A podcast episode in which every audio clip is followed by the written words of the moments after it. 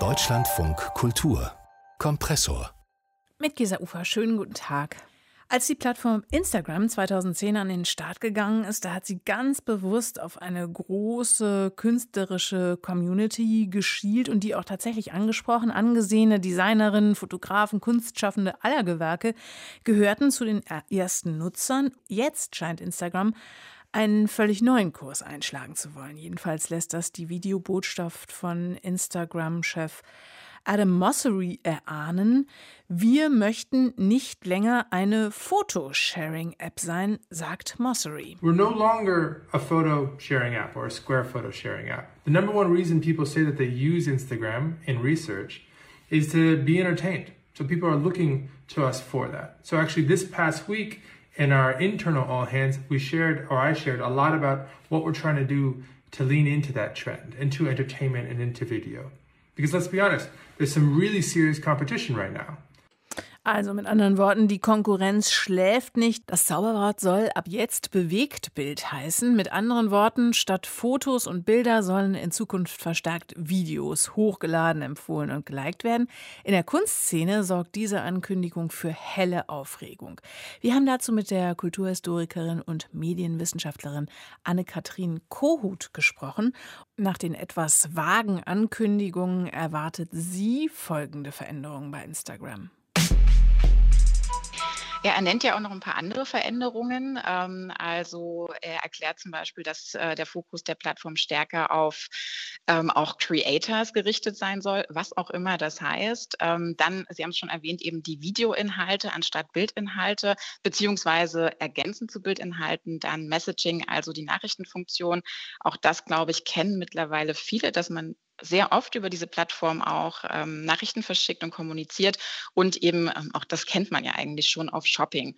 Und ähm, das sind natürlich alles Veränderungen, die auch durchaus eine Reaktion sind auf zumindest vermeintliche Bedürfnisse. Also ich denke, dass jetzt diese Schwerpunktlegung auf die Bewegtbildinhalte sicherlich ähm, auch durch diese extreme Popularität von TikTok ähm, zustande gekommen sein dürfte. Also Sie haben es auch gesagt, die Konkurrenz schläft nicht. Und mhm. wie immer, genau, spricht eben so eine Veränderung natürlich sicherlich viele an, aber bei weitem nicht alle. Und ähm, insbesondere nicht die Kunstszene, die ähm, meiner Einschätzung nach große Veränderungen tatsächlich auch erfahren hat durch Instagram in den letzten Jahren und ähm, die mittlerweile sich eigene Communities aufgebaut hat, eigene Fans aufgebaut hat und das natürlich auch nicht verlieren will. Mhm. Ähm, und genau, sie sind aber auf das statische Bild angewiesen, verdienen auch zum Teil schon ähm, damit ihr Geld und natürlich ähm, ist dann so eine Veränderung, also die meistens eine algorithmische Veränderung auch ist, ähm, durchaus auch eine existenzielle Bedrohung für die Person.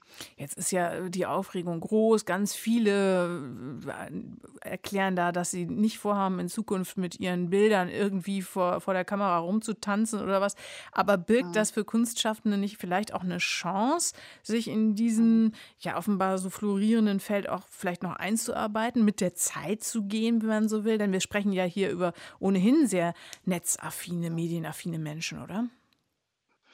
Ja, also man kann eigentlich immer in Veränderungen Chancen sehen. Und ähm, ich muss, also ich glaube, ich sehe eigentlich zwei Chancen. Ähm, zum einen, dass man mit diesen Veränderungen geht, das als Herausforderung begreift. Und ich bin mir auch sicher, dass ähm, ja neue kreative Inhalte dank solcher Veränderungen auch zustande kommen werden. Wir haben das ja auch in den letzten Jahren gesehen, wie viel ähm, einfach diese, diese Notwendigkeit auch ähm, Bilder in entsprechenden, also entsprechenden Regeln, sage ich mal, anzupassen, auch an ähm, Schöpfungsreichtum hervorgebracht hat. Ähm, tatsächlich war ich aber auch von dieser Sorge am Anfang überrascht. Ne? Also es gab mhm. ja immer schon auf Instagram verschiedene Einschränkungen und nicht nur durch Algorithmen, also Ne, also Aktfotografen oder Fotografinnen konnten jetzt ihre Bilder auch noch nie zeigen, äh, weil das verboten ist. Und wir wissen auch, oder es ist allgemein bekannt, dass Gesichter bevorzugt werden ähm, gegenüber Landschaften und so weiter. Also mhm. Also auch da ähm, waren nie alle gleichberechtigt ähm, präsentiert. Das war immer so. Und ich finde auch, dass der analoge öffentliche Raum natürlich auch durch Regeln strukturiert ist, in der die Kunst auch noch nie bestehen konnte, weil sie zum Beispiel zu freizügig, zu provokativ, zu was auch immer ist, um profitabel zu sein, beliebt zu sein und so weiter. Deswegen haben wir ja Museen, Ausstellungsräume, Galerien etc. Und ich denke, dass die zweite Chance auch darin bestehen kann, dass man vielleicht tatsächlich von dieser Plattform geht und genau, also kleinere Räume schafft, in der ähm, ja Inhalte seltener produziert werden, dafür eben qualitativer anstatt quantitativer etc. pp. Also ich sehe eigentlich ähm, in beiden Versionen äh, sozusagen als Reaktion auf diese ähm, Veränderung durchaus Potenzial. Instagram will in Zukunft deutlich mehr auf Bewegtbild setzen. Wir haben über diesen Schritt und die möglichen Chancen, die damit verbunden sind, mit der Kulturhistorikerin und Medienwissenschaftlerin Anne-Kathrin Kohut gesprochen.